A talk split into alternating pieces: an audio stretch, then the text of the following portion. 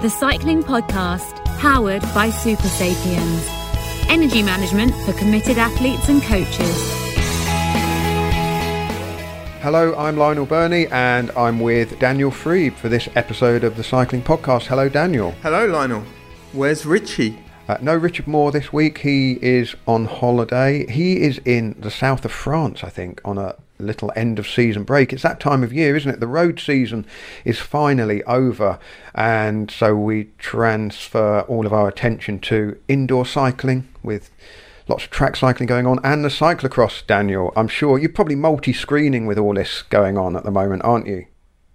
Not exactly, Lionel. Uh, I've been turning my attention to holidays, although I haven't been allowed. I haven't been allowed one yet, but I've been closely following the respective holidays, the various holidays of the pro riders, you know, the guys who we spend our season chasing around, bothering, pestering. Um, some very, oh, well, been very envious um, following or looking at some of their posts on social media.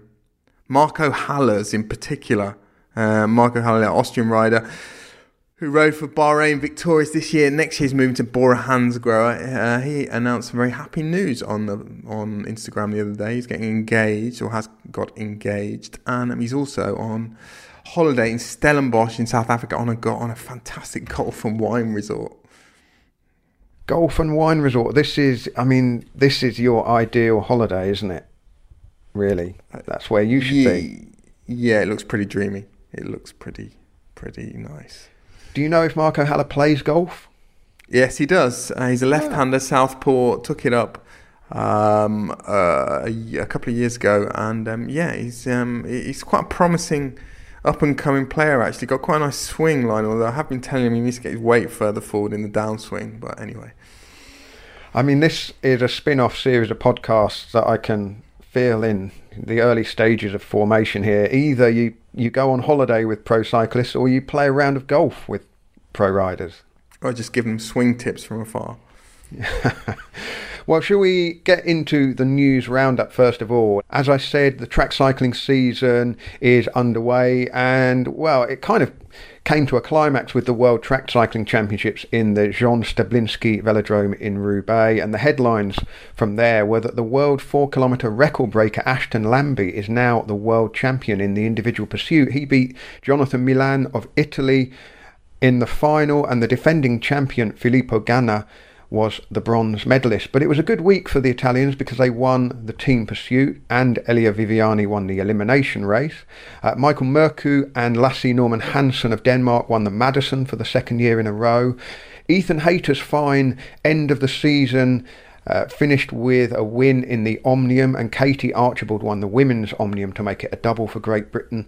The Dutch absolutely dominated the men's sprinting, and Germany's women won six gold medals, which uh, meant that the Germans topped the medal table overall. I said it was a good week on the track for the Italians, but off it less so because 20 of their Pinarello track bikes were stolen from their hotel in Lille. Um, I mean, they're going to be easy to spot. It's not going to be easy for the criminals to shift them on eBay. And if you're in a bar in Lille and you're offered a gold Pinarello, uh, like the one that the Team Pursuiters rode, or something with some very elaborate looking 3D printed handlebars, probably best to report them to the police. Um, any be, intelligence on intrigued. those yet? No, no, I, I, would be intrigued to know. I mean, we've unfortunately seen a spate of these crimes over the last few years um, whole teams having their bikes stolen before races. And I would be curious to know, I don't know if you've ever seen anything reported about this line, how successful the thieves are in dispensing and selling these bikes that they steal. Well, I think track bikes are going to be tough to shift, aren't they? Not least because they're very identifiable, especially the gold ones. Um, but you're reducing down the potential market. I mean, I don't want to sound like I'm an expert at shifting hot goods here on the on the black market, but it's not as easy to sell on some track bikes. I wouldn't have thought the market for those is going to be a lot smaller, um, and it's going to be easier to identify them, surely. Mark Cavendish told a story a few years ago about well when he and some of his teammates at the British Cycling Academy got their bikes stolen. I think they were track bikes way back in about 2005, um, and they subsequently saw adverts I think on eBay for the bikes in question. They recognised them immediately, and these bikes were being sold uh, out of a house in Moss Side, which is a fairly notorious area of Manchester. And they went, well, they, they piled into the car, I think Matt Brammeier's Ford Escort or whatever it was. And they they drove into Moss Side. And I can't remember whether they apprehended the thief or they then got reinforcements from from the police. But they did manage to recover the bikes that had been stolen. I thought you were going to say that they bid for them on eBay and just got outbid at the last minute on their own bikes. anyway, the track cycling continues because the inaugural UCI Champions League kicks off um, on November the 6th, coming up pretty soon. The first round is in Mallorca, in the velodrome there in Palma, and then there's a round in Lithuania, two in London, and one in Tel Aviv before Christmas. Uh, the Cyclocross World Cup has returned to Europe. There was a round in Zonhoven in Belgium at the weekend. Toon Aerts won the men's race and Denise Betsema the women's. This weekend, the World Cup moves on to Overijse. And on Monday, there's the Koppenberg Cross. Now, the Koppenberg is famous because it's uh, the steepest of the climbs in the Tour of Flanders, and the cyclocross takes place on the climb and in the adjacent fields. It's a public holiday in Belgium on Monday, so big crowds are expected, even though it isn't part of the World Cup. But I'm hoping to be over there on Monday, make a very flying visit over to see the Koppenberg Cross because uh, well it's one of the one of the good ones to go and watch but with this crossover between track cycling and cyclocross at this time of year Daniel I don't know whether you will indulge me on this flight of fantasy but you know, creating the UCI Champions League for track riders is one thing, but I think we need to revive the spirit of the, the sort of six day where you saw the road riders uh, cross over to do track cycling. And maybe with the, the fact that Van Aert and Pidcock and Van der Poel are obviously world class cyclocross riders, maybe there's some kind of um, I don't know, it's a knockout style, superstars style um, Madison event where teams of riders um, compete on maybe a sort of some kind of cyclocross race and a track event on the same weekend. I'm thinking, you know, you could have the cyclocross at Koksijde and the track on the Ghent 6 track in the centre of Ghent. I mean, it, it, almost practically exists, but it's not quite there. I can see you're rubbing your temples at this hybrid. You're Not a winner for you. Well, yeah, be my guest, line of you, and organise that. okay, well, that, that may be a little while getting off the ground, but uh, plenty of cyclocross and track cycling coming up. Some other news to recap just before we move on. Uh, James Shaw's transfer to EF uh, Education First Nippo has been confirmed, and Ian Garrison, the American rider who was, was with Deceuninck Quickstep for a couple of years, has joined Legion, or is joining Legion, the LA based continental team founded by Justin and Corey Williams. It's the budget here in the UK um, where the Chancellor of the Exchequer lays out the tax and spending plan for the next uh, period of time. And one of the uh, items of news that has leaked out from that is that there is a government backed British bid to host the Tour de France Grand Depart again in 2026. And the suggestion is that stages could be in Scotland, England, and Wales. Bidding for the 2026 Grand Depart of the Tour closes early in the new year. Of course, it's uh, a few years now since Yorkshire hosted the start in 2014 and uh, we always thought that it would come back again simply because uh, it was such a successful weekend that. But it's uh, interesting to see that the, the British government seems to be putting some weight behind a new bid. Any figures been mentioned, Lionel, on that? How much it's going to cost them? Yes, Daniel, there are some figures. The Chancellor Rishi Sunak has said that the government will allocate £30 million worth of funding uh, to prepare bids for the 2026 Tour de France and the 2025 Women's Rugby World Cup. So, not quite clear how much of that would actually go towards bidding for the Grand Depart of the Tour, but um, certainly the London bid and the Yorkshire bid you know, on the face of it, look to be very successful. So, in terms of uh, return on investment, you would anticipate that uh, they would be able to attract any additional funding that would be required to put on a Grand Depart of the tour again. The, the going rate these days is certainly eight figures, isn't it? Uh, certainly north of 10 million pounds. Uh, the, the the different cities that have held hosted grand departs in the last few years. Uh, sometimes that's been a mix of private and public funding, but I think I remember Dusseldorf in 2017, they talked about about 12 million euros. expensive old business. But uh, yeah, I suppose the most eye-catching thing was the suggestion that there could be stages in Scotland, Wales, and England. But I suppose um, that is doable, isn't it? It could move down from Scotland into Wales and into England before moving back over to France. I guess you know the Copenhagen Grand Depart is probably the most detached from France, uh, and and they're able to have three days in Denmark with the addition of a rest day on that first Monday. I mean, it means starting the tour on a Friday.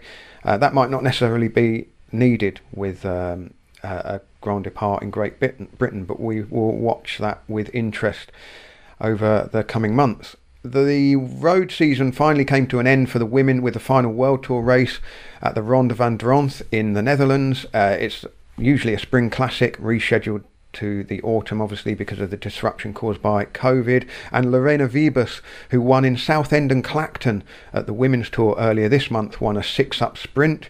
Her DSM team actually got four riders into the final split of seven, which got away on the final climb around 14 kilometres from the finish. And Wiebes had a well an armchair ride to the finish and and uh, did the job in the sprint. The World Tour ranking was topped by Annemiek van Vleuten. Now, in this podcast, in part one, Daniel, we're going to talk about the latest developments in the men's World Tour. Is this finally the end for the Qhubeka Next Hash team? What's behind the shake-up at Movistar? And does Tiesj Benoot really want out of Team DSM? And then in part two, with the news that Geraint Thomas looks like he's staying at Team Ineos, while Tim Kerrison, the coach behind so many of their Tour de France titles, is leaving after 12 years. And Roger Hammond is also considering a possible move to join the management team. Uh, one bit of gossip is that a rapidly rising star might actually be on his way out of Ineos. We'll discuss that. And then in the final part, we'll try to make sense of the WADA report into British Cycling running a private testing program in the run up to the 2012 Olympics and get to the bottom of the substance in the Bahrain Victorious hair samples. The Cycling Podcast powered by Super Sapiens, energy management for committed athletes and coaches. And now you can wear the Super Sapiens Energy Band, the first and only wearable that can display real time glucose data directly from Abbott's LibreSense Glucose Sport biosensor. The Super Sapiens Energy Band is available at supersapiens.com for 159 euros. Thank you to Super Sapiens for supporting the cycling podcast. Super Sapiens is a system that continuously monitors glucose levels using a sensor patch that sticks to the upper arm and an app that works on your phone and now also on a wearable energy band.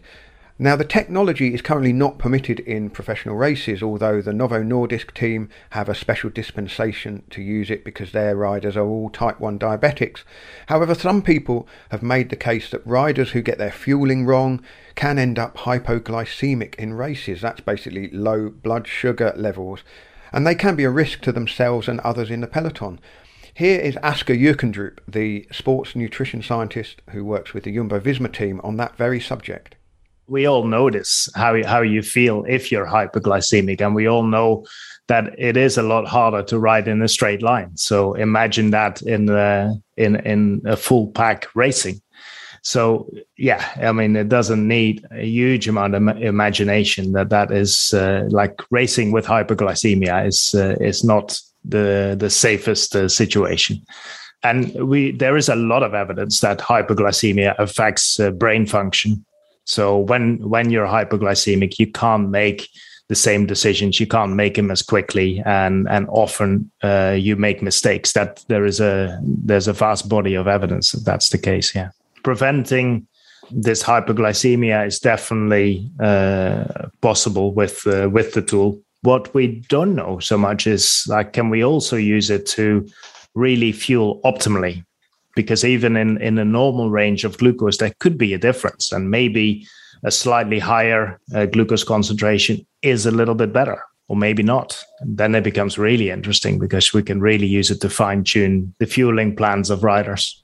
Well, Daniel, it's that time of year where riders are on holiday or maybe even at their very early get togethers before the new season, but there's still quite a lot of movement going on in the men's world tour We saw last week that Victor Campenaerts is going back to Lotto Soudal from Qhubeka Next Hash, and it's confirmed that Giacomo Nizzolo is going to join Israel Startup Nation. And well, it does look like this is the end of the road for Qhubeka Next Hash. Um, we also know that Michael Gogl is going to Alpecin Fenix. Dimitri Claeys is going to Intermarché. Fabio Aru, we've known for a long while, is retiring. No news yet Talking to Michael Gogl, talking to Michael Gogl, did we know? Uh, someone told me this morning that Michał Gołaś, Gołaś, the former Skyrider, has just retired. Is going to Bahrain Victorious as a director sportif. Has that been announced? I haven't seen that, no. But um, there we are. Breaking news. Breaking news. Um, the riders who currently don't have anything set up for 2022 are relatively few, but they include Domenico Pozzovivo, Sergio Henao, and Simon Clarke. But after salvaging the team last year, Doug Ryder and co do look like they are very much up against it uh, this time round.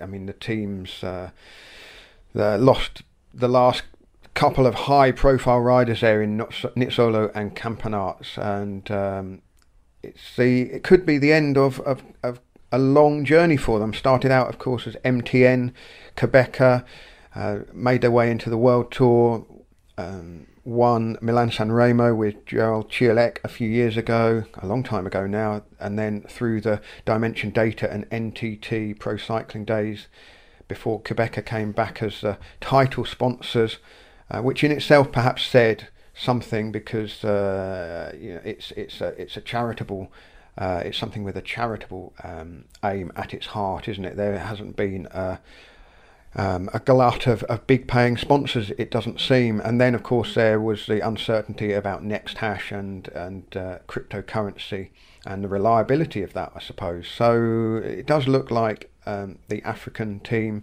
South African registered, of course, and with uh, you know a, a beating heart from the African continent, it does look like the end of the road for them, Daniel. Yes, well, it's very difficult to see what they've, what they could be selling um, apart from a principle, a concept, a very noble cause. But in terms of riders that they can include in their sales pitch to potential sponsors, um, as you say, Lionel, the the main assets have already found or made alternative arrangements. Uh, Giacomo Nizzolo, who is really on an upward trajectory, I would suggest, and Victor Campenaerts as well, who has had a new lease of life as a, a classics rider. But they were they were the, the, top names, really, the most marketable assets. Um, Simon Clarke still, well, he hasn't announced where he's going next year, but he still had a contract, in fact, with Qhubeka Next Hash. He was one of the very few riders who did. But beyond that, it was a team that competed manfully last year or this year 2021 they were very visible in races even if they were not necessarily winning a lot of races um, but not too many big names that as i say prospective sponsors will be f- fighting um, sort of scrambling to to sign but it's a long legacy, isn't it? it? Goes back to 2008, really. So it's it's not like a team that has um, just been around for a couple of years. They they have made it work for a long period of time, but that just does appear at the moment that they that they have run out of road. But I'm sure, knowing Doug Ryder and his commitment, um, it, it, possibly won't be the last that, that we see of him uh, if he doesn't manage to keep the team on the road in some form for 2022. Meanwhile, one of the longest serving teams, if not the longest serving team, Daniel Movistar um, quite a few changes there, particularly behind the scenes. What's been going on with uh, the big Spanish team in the past week or so?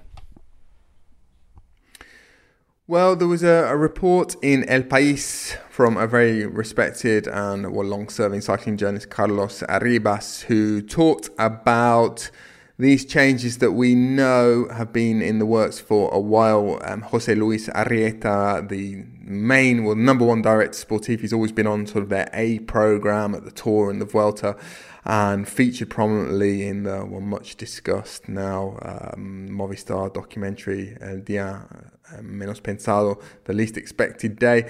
He's been sort of, he'd been eased aside uh, in 2021 by Patxi Vila, who had come on board um, the previous year, but last year or in 2021, he was really the main director, most notably at the Vuelta. And a lot of people saw this as a sign that well, Arrieta's position was um, being threatened and that he might possibly lead the team. That's now been con- confirmed. There have been reports that um, he is now taking some kind of legal action, or there is some.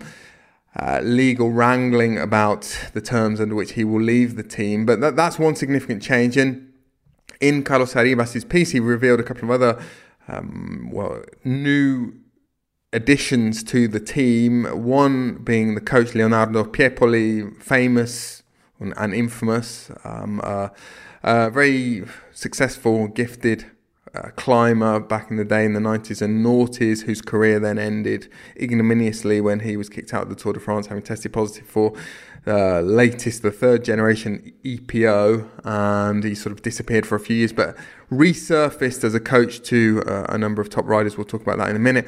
So he's coming to back to Movistar. He rode for that organisation as well um, when he, he was a rider. Um, and the doctor Jose um, Ibarguren, who again is a name that well, people who follow the sport closely will know. He's a, a doctor who worked for uh, Lotto back in the day. Um, Quick Step, Saunier Duval, Lampre had some dishonourable mentions in a couple of doping investigations, and he also, uh, a long time ago, two decades ago, had a brief spell at the team that were well formerly Banesto, now become Movistar. But he's going back there this year, and then thirdly, uh, not um, well, probably less talked about than the other two, but equally significant, Ivan Velasco who is a coach, sort of aerodynamic expert. Um, he's moving from Astana, and he's a guy who's been credited with a lot of very good results at Astana, particularly in time trials. They had that fantastic day at the Dauphiné in June last year or in 2021 when Lutsenko did a, a, a, superb time trial and a number of the and Jon Izagirre as well, and they performed brilliantly as as a team. And back then, I remember speaking to people, and they said that well, this was a result of some really fantastic work that Velasco had been doing for Astana. So he's moving to Movistar as well. So you know, we've talked, haven't we, quite a lot, Lionel, in the last year or so about Movistar having to reinvent themselves with. Um, well, Valverde possibly, probably, we now know he will be going um, at the end of 2022. He's been their talisman. We had the sort of failed experiment of Superman Lopez. We had Landa leaving. We had Nairo Quintana leaving. And Movistar have, well, they, they, they've had to start thinking about, you know, what their next three or four years are going to look like and who is going to carry the torch. Obviously, Enric Mas had a very good season this year, finishing on the podium of the Vuelta. But looks as though they've decided the best way that they can make changes or a key department in which they can make changes is well in the coaching department and off off the bike. But controversial because as I say um, Piepoli's reputation is not exactly lily white and certainly Jose Ibarguren the doctors is not either. Yeah I mean on Piepoli for those who weren't perhaps following cycling uh, what hit it now 15 years ago now isn't it? Uh, pulls me up fairly short because it feels like yesterday. Um, he was part of, well, he'd been part of the Saunier Duval team after leaving Ibanesto as the, uh, well, that the Movistar team was known then. So Piepoli joined Saunier Duval, and then in the 2008 tour, um, Riccardo Riccò won the stage to Bagnères-de-Bigorre one day, and Leonardo Piepoli won the stage to Hautacam the next day. And I think Juan Jose Cobo, their teammate, was second on that stage to Hautacam uh, that Piepoli won. And then, uh, well, what was it, two, three days later, um, it was announced that they had tested uh, positive for the banned drug uh, CERA. It was, wasn't it? You said the third generation of EPO, which which it was a blood boosting drug. The real sort of this was the heavy duty, hardcore days um, of doping and drug busts, and uh, well, it, it, brought the entire Tour de France into disrepute, didn't it? For for those couple of days, it was just the the latest in. Um, you know, a succession of very high profile and very damaging doping scandals. And really, Piepoli has been off the radar um, certainly, as far as I'm concerned, since we we saw him at the Giro a few years ago, didn't we? And you you said we he was did. coaching younger riders. Yes, Lionel, and and well, that was I think in 2017 or 18. We saw him down in Puglia, where he's from, Alberobello, and I interviewed him. We had him on the podcast that day, and he actually, um, funnily enough, that day he spoke about Unzué, um, Eusebio Unzué, the manager of Movistar, and his well, he indicated that they still had quite a close relationship, and that they talked quite a lot, and they talked about doping as well, and Piepoli had sort of referenced conversations that he'd had with Unzué, um, telling him that the, it was out of the question that riders could even you know contemplate any doping now because the sponsor would pull out immediately and and things had changed significantly in the last 10 years and they had to be really hot on this now also that day I remember Piepoli talking about well his work with young riders I mean he's been involved with junior teams down there in Puglia and it came to everyone's attention as well that he was coaching one of the more promising Italian riders, um, certainly back then and still today, Davide Formolo. But he, he's actually been coaching quite a number of World Tour riders. I think he, he began his this sort of second life as a coach, um, working or giving a bit of advice to Purito Rodriguez a few years ago. And then he started working with Dani Moreno, Andrey Amador, and um, Formolo, as I said. And then the last couple of years with Alberto Bettiol, the um, Tour of Flanders champion in 2019, wasn't it? So he has been around, as you say, Lionel, um, unbeknownst to a lot of people, and he has said all the right things in the sort of rare interviews that he's given. He's talked about, you know, how he had to look his son in the eye um, and talk to him about his own doping. And, you know, he, he certainly gives the impression of, of someone who's made a, an 180 degree turn. Um, and obviously, we, we hope that is the case. Um, as far as um, Ibarguren, the, the doctor, is concerned, as I say, he is someone who's never gone away in spite of um, these sort of question marks about him and fairly robust evidence that he was involved with doping, you know, 10, 15 years ago, certainly at Lampre, and then after that um, at Saunier Duval. In 2012, he joined Quickstep, and that coincided with a real upturn in that team's f- fortunes. 2011 was at the sort of low tide mark of where they they'd ever been as a team in terms of victories in the season, and then suddenly they made this big leap forward in 2012, and since then have been the most prolific team in the world tour every season. However, there were there were a lot of other things that changed in 2012 for that team as well. It was it was also the the season when a lot of the remnants of the HTC team, which prior to that had been the most winning team in the World Tour.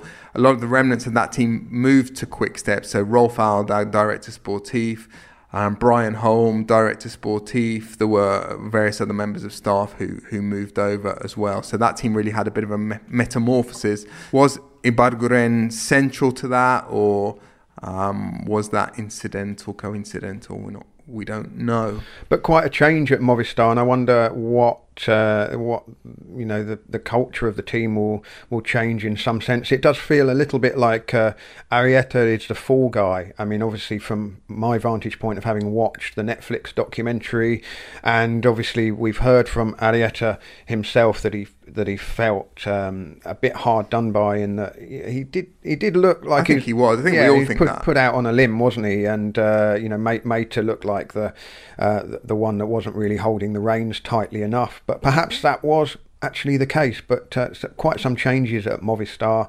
Uh, be interesting to see what sort of impact that has on the road, because not a huge number of changes to the actual personnel in the in the squad uh, over this winter. No, no, and and I think I said it a few weeks ago, Lionel. I don't know whether you agree, but in the whole Superman Lopez Farrago fiasco, I felt they were the biggest losers in the sense that he was a rider that they needed. Um, they they needed him as a second as a second prong to the attack in you know whether it was the Vuelta or the Tour, and actually you know he was pretty successful in the Vuelta, winning the the Queen stage really to El Gamoniteiru, and while Mas has been reliable and he's looked solid and he rode a brilliant Vuelta, I don't think that he necessarily on his own um, can live up to the, the sort of legacy of that team in Grand Tours. I think they did they did need a second card, and of course Marc Soler, whose whose sort of potential or the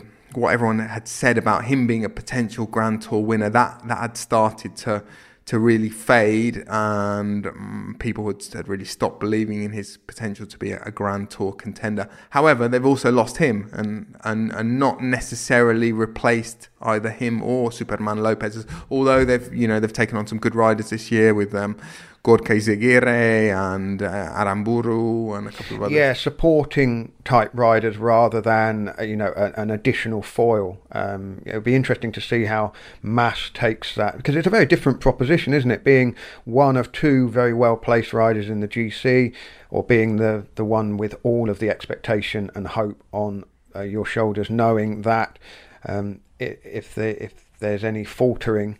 Um, the whole team's hopes evaporate with uh, with you faltering. Um, it will be interesting to see how that works out. And just talking of team cultures, uh, let's move on to Tiesj Benoot because it's been reported by Dutch media, uh, specifically Wielerflits, um, that Benoot wants to break his contract with Team DSM early. Now, he wouldn't be the first rider to leave the team in curious circumstances. Marcel Kittel, Warren Barguil, Tom Dumoulin, Mike Matthews, and Marc Hirschi have all left the team in recent years. Ed, Edward Theuns as there well. There we go. Um, now, if you listen to Richard's Friends of the Podcast special, A Team Apart, which uh, came out at the start of the year, um, you'll get some insight into some of the different ways that Team DSM operate. And obviously, it works for some, doesn't work for others. Um, but what do you make of this? Because Benoot uh, highly, highly rated, has had some excellent results in the past, has won Strade Bianche, but by his standards was a, a, a disappointing year. I mean, fifth in Paris Nice at the start of the year and seventh at Liège Bastogne Liège, so started promisingly, but then crashed on the opening day of the Tour de France and uh, I think crashed again and then um, pulled out midway through and then uh, raced pretty lightly since then, uh, the Olympic Games and the Benelux Tour and some one day races. Um, but he's not sort of you know, moved on another quarter turn, has he, this season? And perhaps he holds the team responsible for that, and, and that's why he may be looking to go somewhere else. Yeah, he's, he's a rider that has a who has a lot of abilities, and that could be to his detriment at times. That he, he doesn't really have too many weaknesses, in fact, but he, he's not easily pigeonholed as a classics rider or a Grand Tour rider, or and um, sometimes uh, I suppose it might be difficult for teams to know how to deploy him best. But um, as far as he and Sunweb, what were Sunweb um, is concerned, and what are now DSM, it is curious because he was a rider who seemed to be very happy there from the word go, and that was that was borne out by the fact that he. Um, about three or four months into his first season, he actually extended his contract. Um, I think he was on a two-year contract, and he, he extended it. I think more or less after Paris Nice in that very first season. So seemed to be very happy. And then, you know, what what I gather is that he's always someone who has been um, quite inquisitive and he questions, you know, what he's told to do by coaches, and he's quite autonomous as well in terms of. Um, defining his own program and his, his own coaching and so on and so forth. And we know that DSM, well, they have this reputation as operating in a very prescriptive um, manner with their riders. You know, we hear things about the homework the riders have to do. They have to fill out questionnaires at the end of every race about how they've felt. They get sort of spreadsheet printouts every night in team hotels about how their bike is set up and so forth. And, and you know, we've always said, and I, I don't think it's any real secret, other people have said it as well, that this is perhaps what has jarred with some of the star riders. It, it's probably a system that works great with with um, youngsters who are affect, in effect still being coached and still learning how to be professional cyclists. But once riders reach a certain status and they feel that they, you know, they know how how the business works, how um, best to manage themselves, then they might see this as a little bit um, well condescending, I suppose. Some of them might have felt in the past, or or at least too much of an imposition.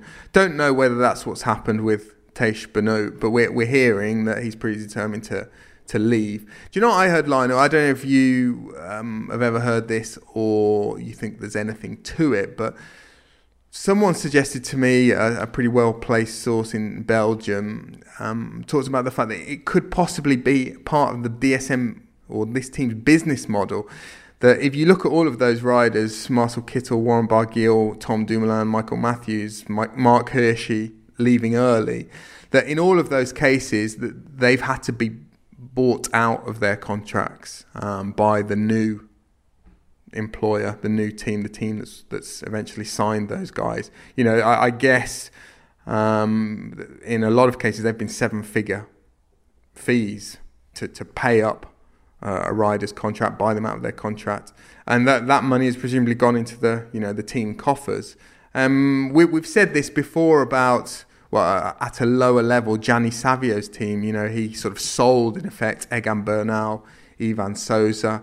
But we've never really contemplated that um, possibility in the world tour or for a world yeah tour. i think i've said in the past it's it's sort of transfer fees by stealth isn't it? Um, and, and if it suits all parties why not? It's just that when these things get reported it sounds like you know there's been a sort of catastrophic breakdown in relations and that you know it's it's a divorce rather than a, a parting of the ways. And uh, i mean i'm sure there would be no shortage of suitors for uh, a rider of Tiesj uh, qualities, but um, yeah, it's who who would be able to take on that contract and perhaps pay any compensation to Team DSM if they were to uh, request it or demand it. But we shall watch and see. Yum- if you had to place a bet, where would, where would you say you would go, Daniel? Well, the two that are being mentioned are UAE and Jumbo Visma. I mean, probably not coincidentally the two sort of main contenders for the Tour de France. One would think, and you know, I was thinking about their respective squads and how they how suited they are for the Tour de France route that we saw unveiled last week or ten days ago. Um, you you could argue that Jumbo Visma have not replaced George Bennett, or there's been no like for like replacement, and he in fact has gone to UAE. Although they've signed Rohan Dennis They've possibly got Tobias Foss, who was um, the best young rider in the Giro, coming into their tour team. That's a possibility.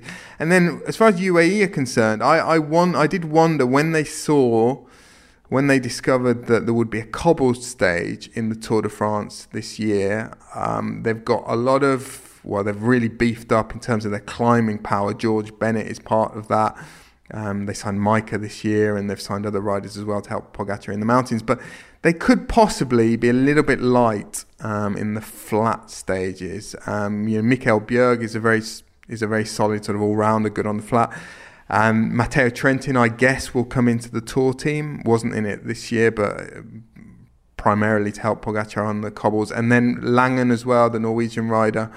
But otherwise, they might think that Benoot would be a good investment as someone who could do both jobs, be good in the mountains and um, and possibly help Pogacar on the Well, I think uh, UAE Team Emirates may well come up in part two as we discuss some of the changes at Team Ineos.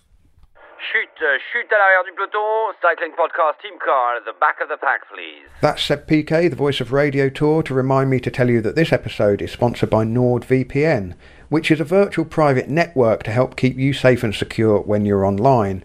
And this is something that comes in particularly handy for me when I'm travelling for work because often we're using hotel Wi Fi or a hotspot in a restaurant or I'm tethering the laptop to the phone to uh, get online, and those connections are not secure. And so NordVPN means that my information and data is all safe from hackers who might be looking opportunistically to steal some data that they could use for nefarious reasons. It's not that I'm thinking that they're going to be hacking into the system to steal the podcast audio files before we've had a chance to upload them and edit them into an episode. It's just that if I'm on my online bank account, for example, I want to be 100% sure that that information is safe and secure, and NordVPN offers me that security. It's also really fast, so you don't feel your internet connection slow down when you've got the VPN switched on.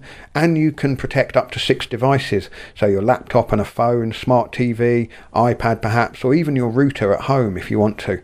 And one other little bonus when I'm traveling abroad is that I can use NordVPN to basically watch things like the BBC iPlayer or Sky Sports occasionally or Netflix just as I would at home. So that's uh, that's always quite welcome too.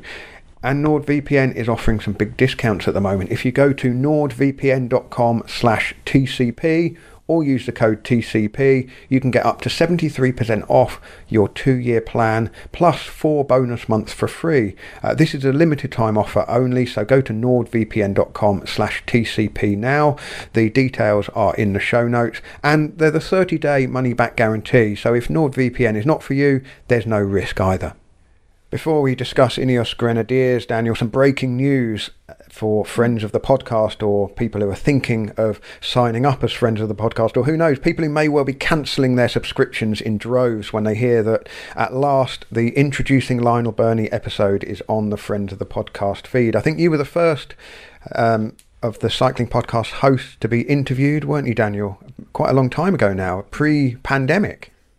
Yes, um, but the introducing Lionel Birnie uh, episode is very much in. It's queued up, Lionel, on my jukebox. Um, yeah, it'll be getting an airing very soon. Uh, Richard's feedback, Richard's review was that Orla did a great job uh, interviewing me and that there was an awful lot of Lionel Birnie. So if that sounds like your thing, go to thecyclingpodcast.com and sign up as a friend of the podcast. What's the biggest um, what's the biggest revelation would you say? Um, oh gosh, I don't know. Do you know it was recorded not far off a year ago? I think we recorded it uh, remotely from one another, Orla and I, in early December last year, and it's time taken, for the sequel soon. Yeah, it's taken 10 months to persuade me to uh, prise it out of my fingers and uh, get it onto the feed. But um, no, it's just a, it's, it's how, how I got into journalism and interested in cycling and how cycling and journalism met um, and a few detours along the way. Uh, if anyone wants to listen to that, they can do so now. Another couple of episodes to listen out for on the Cycling Podcast regular channel. The latest episode of Service Course is called 1 Hour, 3 Minutes and 59 Seconds in the Life of. The one hour bit refers to the new Women's World Hour record holder, Joss Lowden, who Lizzie Banks has spoken to, and the 3 minutes and 59 seconds bit is a reference to Ashton Lambie, who became the first rider to break the 4 minute barrier in the 4,000 metres individual pursuit or individual time trial on the track. Lambie is, of course, also the new world champion in the individual pursuit. So Lambie and Lowden both feature in the latest episode of Service Course, hosted by Tom and Lizzie, of course. And the final episode of the season for Life in the Peloton is the retirement episode. And Mitch Docker put this together over a period of months leading up to his own retirement. He spoke to eight riders who have all hung up their wheels before him about what to expect from life after the Peloton. And I think he found making this episode a really helpful process as he approached his own retirement. And it's a really intimate, revealing, and insightful listen. And coming on the back of his penultimate episode with us, the uh, story of his final race, Paris Roubaix. It's a really fine way to round off the season, and sadly for us, bring to an end our two year collaboration with Mitch. Fortunately for him, and unfortunately for us, he's been made an offer he can't refuse and one that we can't match. So, Life in the Peloton will continue in some guise as a podcast after this year, but sadly, it's the end of our collaboration. Uh, but I'd like to thank Mitch for everything he has done over the last couple of years. I've certainly enjoyed working with him on every episode that we put together, and I've really enjoyed watching him stretch the boundaries a little bit in some of the episodes that he's made. The particular high point for me was when he got the band back together and told the story of the team time trial victory at the Giro d'Italia in Belfast in 2014. Uh, that was one episode that I will always uh, think of very fondly when I think of our collaboration. But I would like to thank Mitch for the last couple of years and wish him all the best in retirement and hope that he knows that he will be a best friend of the podcast forevermore. Thank you, Mitch. Let's move on to Ineos Grenadiers because it does appear that Geraint Thomas is staying with the team. A former Tour de France winner, of course. He's 35 years old Surprised. now. Um, I, I suppose I am a little bit. I thought that perhaps Ineos Grenadiers would want him out more than perhaps he would want to go. Uh, and that's not being cruel or harsh. It's just that as a you know as a commodity, I would have thought his value has dropped quite dramatically uh, over the last 18 months, and so it will be interesting to see what sort of role he plays in the team. Hugely likable and respected, and a, a good influence at, on young riders, I would have thought, and with the influx of young riders into that team this winter. Um, and the emergence of, of the likes of Ethan Hayter yeah, perhaps it, it makes sense on that level, but it's difficult, isn't it? You have to uncouple, you know, Geraint Thomas as a, a contender in the big races um, from your mind, I think, and, and, and perhaps look at this as a, a sort of final phase of his racing career. He's also one of those guys who will cost more, you would imagine, to Ineos than he would cost to than he would be able to ask from another team because there is a there's a premium um, that comes from what he sort of represents to a British market for a British team. Indeed. Uh, arguably, uh, the biggest change is the departure of Tim Kerrison, who came to Team Sky as a very well respected and, and, innovative swimming coach and has been the the man behind all of the Tour de France victories for Bradley Wiggins, Chris Froome, and Geraint Thomas at Team Sky and Team Ineos. But uh, he is departing the team. Are you surprised by that, or do you think that uh, perhaps Tim Kerrison has done all that he can and, and just kind of repeating um, himself in cycling, or particularly with uh, with this particular team? Well, it's it's difficult to know, Lionel. We we don't have too much sort of inside information about what led to this decision, this parting of the ways. Um, what has been said suggested it was a sort of natural conclusion of the relationship. We'd always really associated Tim Kerrison with with Froome, hadn't we? That we'd always sort of fr- believed that Chris Froome was his. Um, well, he, he was his sort of magnum opus. He he turned Chris Froome or helped turn Chris Froome from this rider who was sort of struggling in the early years of his career to uh, a world beater. You know, using all of the the sort of science, as you say, that he brought from swimming. A lot of innovative ideas about periodization, reverse periodization, and that he sort of reinvented coaching to a certain extent in in cycling. So. Uh, it wouldn't shock me to see Tim Kerrison resurface um, at Chris Froome's side at Israel Startup Nation, but I don't have any any uh, indication um, or any solid information to that effect at the moment. It's a curious period for Ineos Grenadiers, this though, isn't it? Uh, it does still feel like a, a, team slightly in transition, and I mean, I was thinking this morning about uh, you know the the way the landscape has changed over the even the last sort of six months. You know, this time last year, Jim Ratcliffe, who is of course the the, the man behind uh, the funding of Ineos Grenadiers, a very wealthy man with um, you know huge business interests. Um, but this is a this is a team that that has his uh, you know company's name all over it. It's uh, I suppose Daniel, you would would you call it a it's a it's a vanity project in a, in a way, isn't it? It's a it's a it's a pet project. It's a passion. It's a toy. It's not necessarily one that's um, being done with return on investment as uh, the number one uh, on the list of priorities. It's because of his passion for professional cycling that that he got involved. But a year ago, his biggest competition was a Dutch supermarket, whereas now the landscape has changed and uh, he's competing with oil states. Um, particularly UAE Team Emirates, who have really beefed up with their investment now that uh, Tadej Pogacar, well, he won one Tour de France and, and showed himself to be a, a man who could add a second, which he duly did, and the man to beat for well, we've said it before about others, haven't we? Egan Bernal a couple of years ago looked like the man who was going to win four or five in a row, um, but uh, Tadej Pogacar has doubled up, and you can see why they're pumping so much money into building a team around him. And Ineos Grenadiers are, are sort of going in a slightly different direction, it seems to me. They've possibly got some difficult decisions to, to make, and there's this this saga, and perhaps that's too big a word, um, but this well, this story about Egan Bernal and his future has sort of been rumbling in the, the the background, and there were were stories, rumours a few weeks ago about him being unhappy there, and even possibly wanting to break his contract. I've sort of been giving run, running updates. Um, what I've been hearing, the latest is that the talks are very much underway about him renewing his contract, and they still, you know, they still believe he's the guy. Certainly in the short to medium term to compete with Pogacar and Roglic for the, the major tours. Um, and and then they've also got well the, the rider who was their their best um, option this year as far as competing with Pogacar was concerned, and Richard Carapaz, who's going into the last year of his contract, and there's, there's still nothing going on there uh, as far as a renewal for Carapaz beyond 2022. There are no talks, I believe, currently happening um, between the two parties. So, yeah, it's really difficult to know what their future is going to look like. And, and also, just in terms of the cultures in the team, we talked a few times this year about, well, the, the sort of Spanish, you could say, the, the kind of Latin.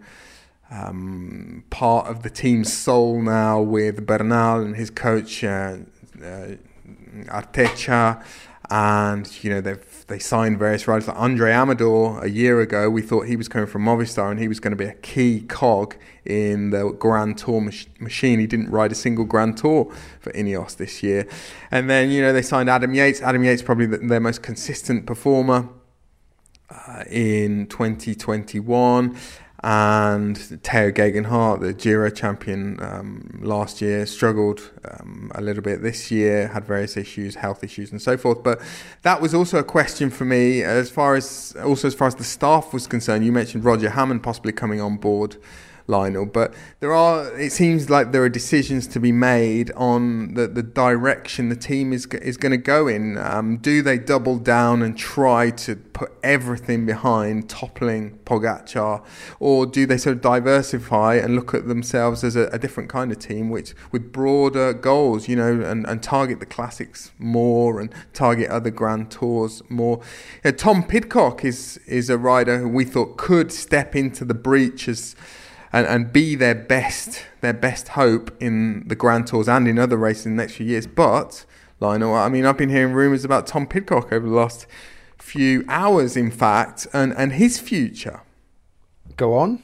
Well, Lionel, I was speaking to a very well placed source earlier today who had heard about a, an, an, extremely strong interest on the part of Bora Hansgrohe for Tom Pidcock. Um, Hansgrohe is sponsored by Specialized, that's the bike manufacturer. And well, I think that some of the interest is coming from Specialized. We know that Pidcock um, has competed in mountain biking this year and cyclocross. and Specialized obviously have um, very strong interest in all of cycling disciplines. And and there's a, there's another link, Lionel, which um, came to my mind that uh, Red Bull energy drinks are actually now an official partner of Bora Hansgrohe. And they had to become an official partner because Bora Hansgrohe have undertaken this experiment with the, the ski mountaineer Skimo, um, well, former, I think he was second in the World Championships last year, Anton Palzer. Um, ski mountaineer, sky runner, who this year became a professional cyclist and completed the Vuelta. And he's the only guy in the peloton, the pro peloton, road peloton, that you'll see with a Red Bull logo on his helmet. Um, but in order for that to happen, they Red Bull had to become official partners of Bora Hansgrohe. Tom Pidcock also has an agreement with Red Bull, doesn't he? Um, which hasn't carried over thus far into his road riding, but we've seen Tom Pidcock with a Red Bull helmet in cyclocross races, haven't we? Um, that is one possible, another possible hook. But yeah, I do believe that there is a serious, serious interest here. I contacted Tom Pidcock's agent, Andrew McQuaid, about this earlier today. He said no comment. Um, which, oh, you know, done, can, done deal then. Well, done it deal. can mean a lot or it can mean very little. Pidcock has a contract, I should point out, with um, Ineos Grenadiers that should expire at the end of 2023.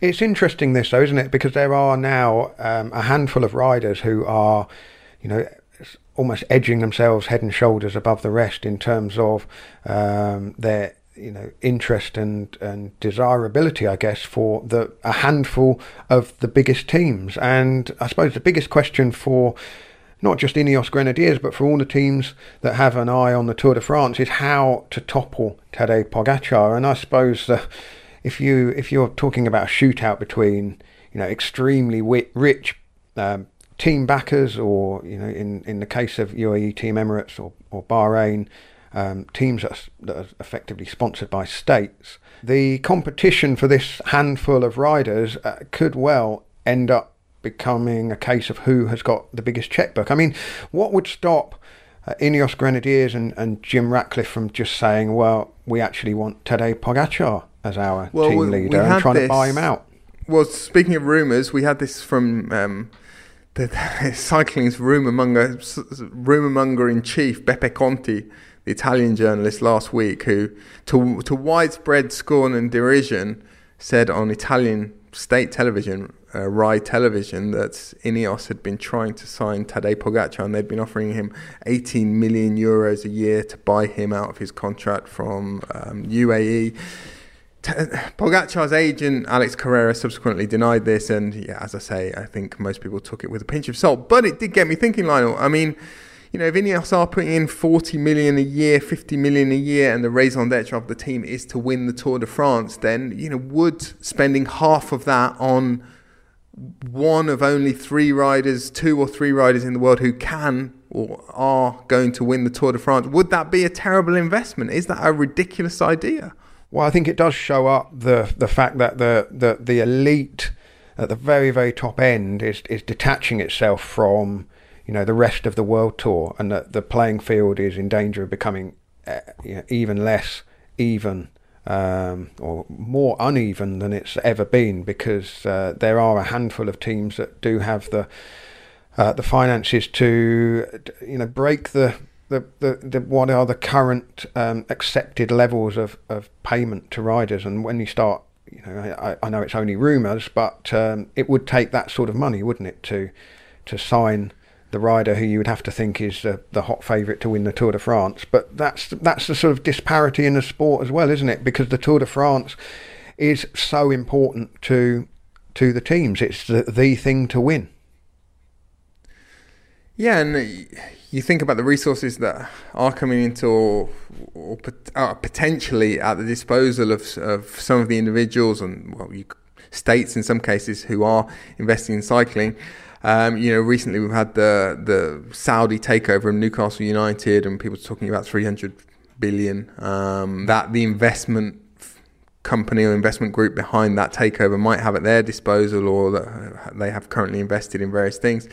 Well, you know, you make a comparison between cycling and football. I mean, 18 million a year for Tadej Pogacar. I'm just looking at a league table of Premier League salaries that would put him around about, you know, 12th or 13th place in the current league table, speculated league table of earners in the Premier League, Football Premier League. Edinson Cavani, 13 million pounds. It's around about that mark.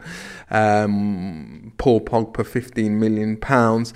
But of course, you know, with a professional cyclist, as you say, Lionel, you know, you, you're talking about trying to sign the one, the single rider who could win the Tour de France, and then, you know, presumably you could make up the rest of the team with a combined, you know, four or five million, um, which is not the case in professional football. I mean, it'd be pretty, be pretty pointless, wouldn't it, buying Paul Pogba and then surrounding him with, you know, ten other players from sort of Stockport County, which would not necessarily be the case in cycling.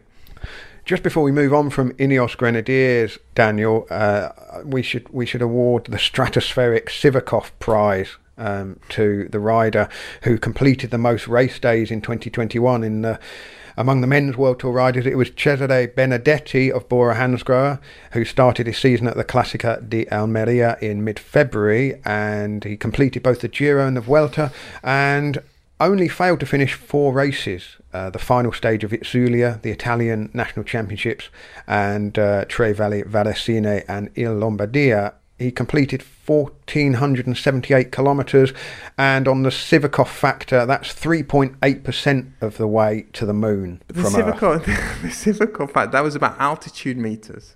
That was Oh no, no, I've changed these, it now into distance. Oh, okay. Riding, actually riding to, no, it's riding to the moon now, literally okay. in a okay. straight line, in a straight line to the moon. So yeah, just uh, yeah, just another three hundred odd thousand kilometres to go to ride to the moon. Um, how many, changed how it, many, yeah.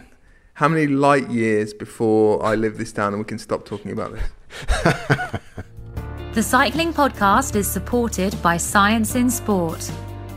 Science in Sport fueled by science. Thank you very much to Science in Sport for supporting the Cycling Podcast. You can get 25% off all of Science in Sport's range of sports nutrition products at scienceinsport.com with the discount code SISCP25. We will put that code in the episode notes just in case, like Daniel, you struggle to remember it. But it's very simple. When you reach the checkout, just enter the discount code SISCP25 and get 25% off. Now, this is one of my taste test segments. I'm going to give the lemon and lime beta fuel a go today because I'm going for a bike ride of around two and a quarter hours. Might end up being two and a half if I put in another little loop. Uh, but it's quite cold today, and although I'm wrapped up warm, I'm going to be burning energy, uh, keeping myself warm. And I'm also on my winter bike, which is a fair bit heavier than the one I've been riding lately. So I've gone for the beta fuel. Each sachet of the powder contains 80 grams of carbohydrate. Um, so I'm going to be fueling and hydrating at the same time with the beta fuel. But the most important thing is what it tastes like. Uh, at least it is while you're actually out on the bike anyway. And uh, so I've mixed up a couple of bottles of the lemon lime flavour beta fuel. Uh, just mix it with water, give it a good shake till it's well mixed, and then let's have a taste. Well, it's light, it's refreshing, there's a very clean citrusy flavour and a pleasant combination of sweetness and sharpness, and it's not at all tart. Uh, it makes it very easy to drink on the bike, and especially when it's warm, it's really, really refreshing. In fact, it could easily pass as a regular lemon lime cordial, and I wonder how it would go mixed with sparkling water although I'd want to watch the carb intake when I'm not actually exercising. But uh, I give that one a thumbs up. It particularly appeals to my palate, that one. Uh, if you'd like to get 25% off the Beta Fuel or any of the other products, go to scienceinsport.com and use the code SISCP25. Daniel, in this final part, we're going to discuss a couple of stories that have broken in the past week. The first of which is that the report by the World Anti Doping Agency into British cycling and the United Kingdom Anti Doping agency, um, which centres on the uh, fact that British Cycling was basically running a private testing program for nandrolone in 2011 in the run up to the 2012 Olympic Games uh, using non WADA accredited labs to basically screen athletes for nandrolone, which is a banned substance. Now, that was not allowed, and although the WADA investigation has confirmed that, quote, potential wrongdoing by both individuals in both British Cycling and UKAD at that time had taken place. Neither UKAD nor British Cycling will be facing any punishment. And then at the weekend, the Mail on Sunday had a story uh, which alleged that an anti doping official had arrived to test a rider during the training camp prior to the 2012 Olympics, just as that rider was preparing to go on a training ride, and annoyed at being asked to give a sample for anti doping purposes, uh, said that they would prefer to go and do their ride. And it was apparently agreed that the rider would carry on with their training ride but stay in sight of the tester who was following in a car. However, as you would expect, uh, riding on the open road, being followed by a car. It wasn't long before the rider was out of sight of the tester, and uh, although when the rider returned after an hour's ride and provided a sample, uh, this incident was not officially recorded, but the Mail on Sunday has uh, got wind of it. Um, but it wasn't recorded officially, and so no action was taken. UK anti doping has refused to comment, and Shane Sutton, who was, of course, part of the British Cycling and Team Sky, organisation at the time was quoted in the Mail on Sunday saying that there was no wrongdoing. Um, there's also been a story, Daniel, about uh, Bahrain victorious riders and a substance called tizanidine, which is a muscle relaxant, showing up in some hair samples that were taken earlier this season. Uh, first of all, what do you know about that?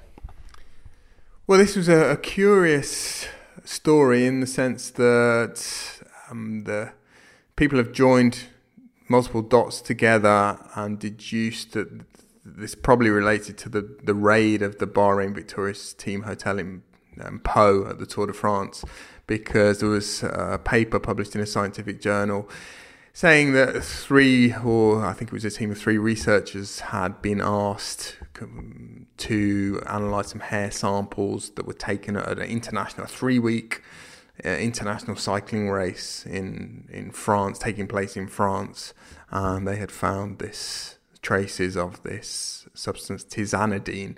So Bahrain are pretty aggrieved, well, that people are have, joined those dots together and assumed that it's them, but we all knew the the, the raid took place, and then there's been a lot of commentary on on what this drug is, whether it should have been used. Um, the, the, people were, were, quick to look up the sort of indications for this drug, and they saw that it was sometimes used for multiple sclerosis, and that was obviously pretty shocking.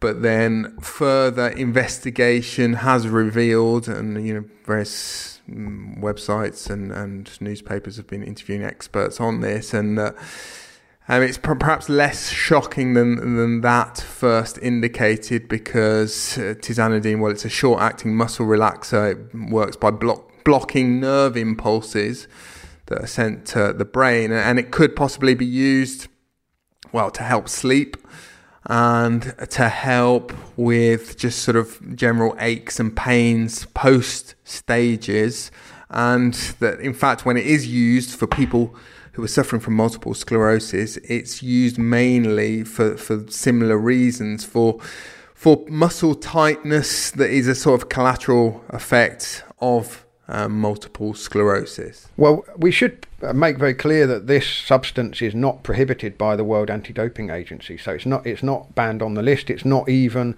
on the list of substances that requires a TUE, a therapeutic use exemption. So it's just a medication as as it stands at the moment. And um, you know maybe this is the early stages of of something more significant, but.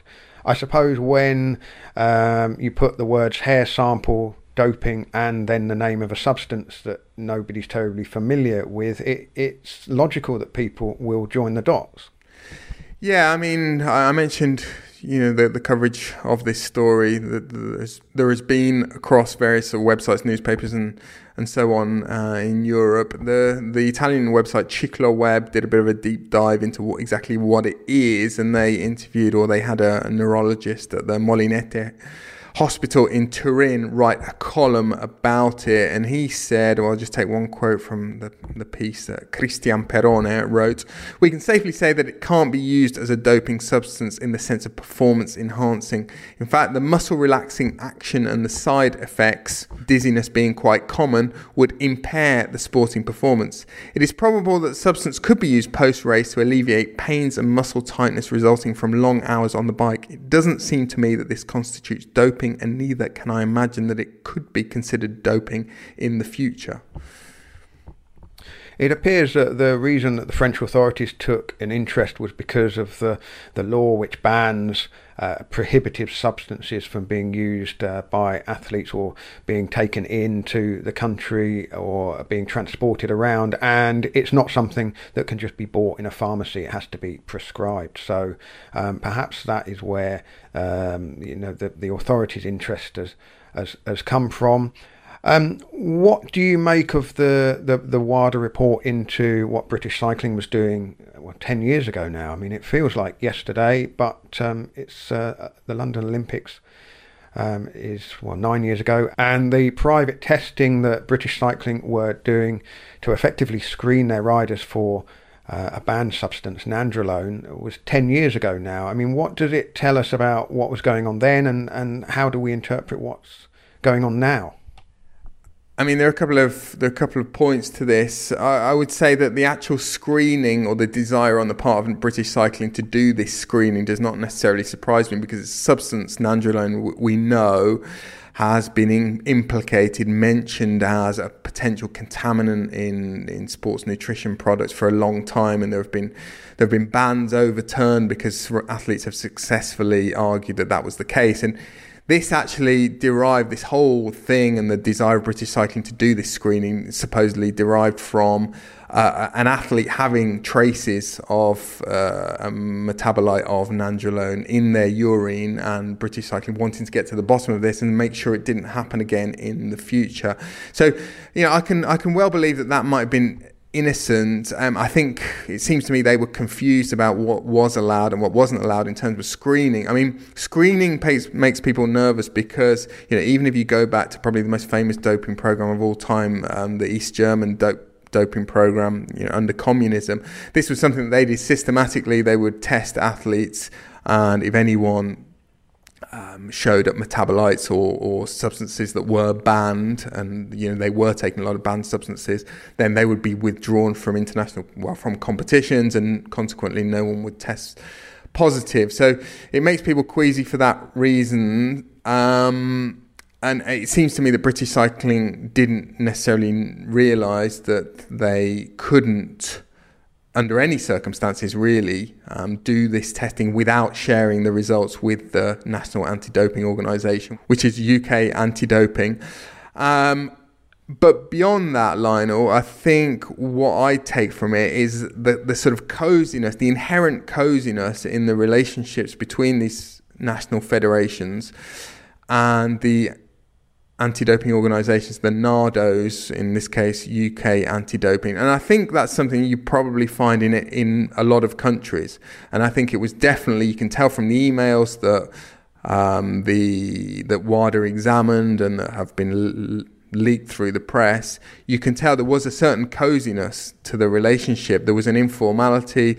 You know, they were pinging emails back and forth, asking questions. You know, give this person a ring, email this person, and that in itself, I think, is is a little bit is troubling. Um, it's troubling when you think about all the other noise and, and buzz and allegations, some with more substance than others, that, that have been around British cycling and and Team Sky, and so on and so forth. I mean, both UK anti-doping and British cycling pretty have uh, pretty much sailed through this investigation, or it could have been a lot worse for them.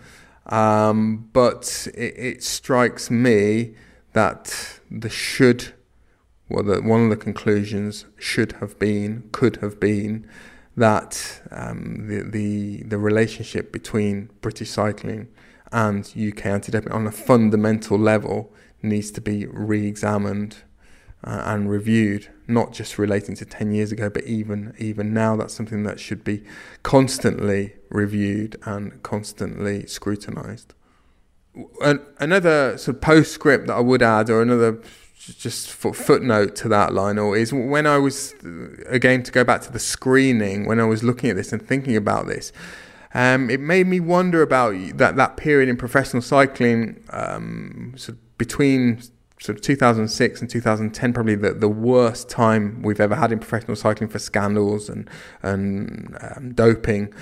And there were these initiatives taken, which I think were actually kind of key in terms of cleaning up the sport, in terms of the message they sent out. But there were a number of initiatives taken by teams to test their own riders and to as they said at the time, add a further layer of control, a further layer of scrutiny. We remember, well, various teams did it. Telecom did it. Garmin did it, Astana did it, CSC did it. And when Lance Armstrong announced his comeback to professional cycling in 2000, well, he was coming back in 2009, he announced this program of testing that he was going to do with Don Catlin, which um, was discontinued pretty early. Um, Don Catlin pulled out of that, but they were actually quite different amongst themselves because I, I checked this that CSC they had. Uh, a program that was being run by a gentleman called Rasmus Damsgaard. He was doing the testing at a WADA accredited um, laboratory and he was sharing the results with UCI, but that wasn't the case of all of them. And, and one of the problems in this instance with British Cycling was that they chose to do the screening at a lab that wasn't WADA accredited and they weren't systematically, well, they weren't sh- sharing the results at all with the UCI or with WADA. I think that's what makes people nervous, isn't it? Because um, it's funny, isn't it? We're going from that period I remember very well um, when the teams were reassuring people we're testing our riders, we're going to know what they're doing, we're going to, you know, um, we're going to be making sure that no one is doing anything that they shouldn't be doing. Um, but then if you look at it from you know the other side, you know it it it could be flagging up issues um, internally so that they don't trip a wire when it comes to the you know, authorized tests uh, in and out of competition, and and that's where it, I suppose the the it gets less transparent, murkier perhaps. The issue is with a substance like nandrolone, it's a threshold drug, so um, staying within, you know, under the limit so as to not, uh, not trip the wire um, whilst training and uh, preparing for competition. You know, it just opens up uh, more questions than than than it solves, especially as the, the testing was being done privately and the results weren't being shared. And I suppose getting fairly long in the tooth at all this now. I remember that period, 2011, 12. You know, the the probity of everything that British cycling was doing um, was was was you know, the PR surrounding it, the the reassurances given were that this was a, an era of you know utmost cleanliness um, a, break from the very recent past as it was then, and, and all of the, the hangover from the Festina affair and the Operation Puerto doping and everything that had plagued um, road cycling and the Tour de France. This was this was all supposed to be different, um, and it kind of ten years on doesn't. Yeah, it, it, obviously is different, but it just feels like it's uh, you know steps along a road rather than a, you know a, a, you know some kind of ideological um, you know, halcyon clean break, I guess it would be my uh, sort of rather more emotional take on it, I suppose, from the point of view of, of uh, finding these things out a decade later. It's always it's always how things were in the past, and we've moved on now. And then then uh, you know in ten years' time we'll perhaps be talking about this era and finding out what may and may not have been going on now. It's uh, everything is all revealed and discussed and debated um, with the benefit of, of, of, sort of some rather cloudy hindsight, it seems to me. Well, well, it's an interesting, as we've been saying for the last couple of years, line. It is a very interesting moment on the timeline, the evolutionary timeline of cycling and doping. You know, these stories, I think, bring that into focus. And um, we've had, you know, recently the MPCC, the Movement for Credible Cycling, they they put out a press release the other week where they talked about the, the fact that their tests, or the tests on, that have been done on um, tramadol, which was seen as a big problem in the peloton three or four years ago, have revealed that that sort of whether it was a, a plague or a scourge, um, has almost been defeated. That there's negligible amounts of, of that painkiller are now being used in the peloton. They also said that they are they will no longer be doing cortisol tests. So basically doing a second level of, of test to see which riders um, might be using corticosteroids as of next year because the the rules are changing on um, corticosteroids. They're becoming more severe. Um, all injected corticosteroids are going to be banned from 2022. And you know, I, I read an interview the other the other day with uh, well soon to be former Italian national selector Davide Cassani saying that doping, cycling has effectively defeated doping. It's um, minimal if it's happening at all. Professional cycling, you know, we've had another season go past with no major doping scandals at the top level of the sport, the World Tour, and yet. Um, you know, against that backdrop, we see stories like this: the wider investigation into uh, British cycling, UK anti-doping, the, the the the Bahrain raids at the Tour de France, and um, it's difficult to know where we are at on that evolutionary timeline and, and in which direction professional cycling is is trending. Um, you know, is it is it are we seeing the the fruits ten years later of a real culture change, which probably began with this, you know, that that um, three or four year period where teams were really pivoting and the culture within teams was was changing. Um, or is this simply a, a, sort of lull as people have been scrambling around um, in the dark, in the shadows, to, to, find the next frontier and find the next way in which they can circumvent the rules? Um, again, Lionel, as you say, I think we'll probably find out in the next few years, and, and it will be a few years after the after the fact, after the event. Yeah, I do think just lastly, um, context is everything, and it's important to keep these things in uh, context with one another. I mean, we've talked at the start of this episode about Leonardo Piepoli uh, joining the management structure at Movistar, and you know that was the the, the doping that he and uh, Riccardo Riccò engaged in with uh, uh, CERA EPO. I mean, that was among the most egregious examples of, of doping in the Tour de France that I can think of. It was coming you know, 10 years after the Festina affair, one year after Operation Puerto, or two, sorry, two years after Operation Puerto, one year after um, you know, Michael Rasmussen was kicked out of the Tour and Alexander Vinokurov um, was kicked out of the Tour. Um, you know, it was at a time when really uh, everyone should have been, you know, heading in the opposite direction quickly, and yet there were individuals who were still taking these heavy duty substances uh, in competition. Here we are with a story in the media about uh, a muscle muscle relaxant that is not on the WADA code. Now, as I said at the start of this discussion, it might be that this is the the first step on a, a road towards um, you know banning that uh, drug from competition. But you know that is for WADA to work out and for experts to kind of decide. It, it, it, just always does seem to me sometimes that um, doping stories all carry the same weight when actually there are degrees of, of wrongdoing, even if ethically the decision making to break the rules is, is always the same. The, the degree to which those rules are broken and the substance with which they are broken are not all equal. So I don't know where that really goes, but you know we are talking about um, you know, even in 2011, we're talking about a screening program to flag up samples that may have had nandrolone in. That that is a degrees removed from, you know, the industrial blood doping that had been going on um, prior. But um, by the same token, it, it shouldn't have been happening, um, and they were they were doing something that, that wasn't allowed by the rules. So um, you know, it's it's opaque really, but we will no doubt return to this subject at a later date, Daniel. Um, we should probably wrap things up there. You should. well, until next time, when we will be rejoined by Judith Chalmers, or, or rather Richard Moore from his uh, holiday. Um, until then, thank you very much, Daniel. Thank you, Mike. To become a friend of the podcast or to sign up for our weekly newsletter, go to thecyclingpodcast.com. Our theme music is by Glass and this episode was produced by Adam Bowie.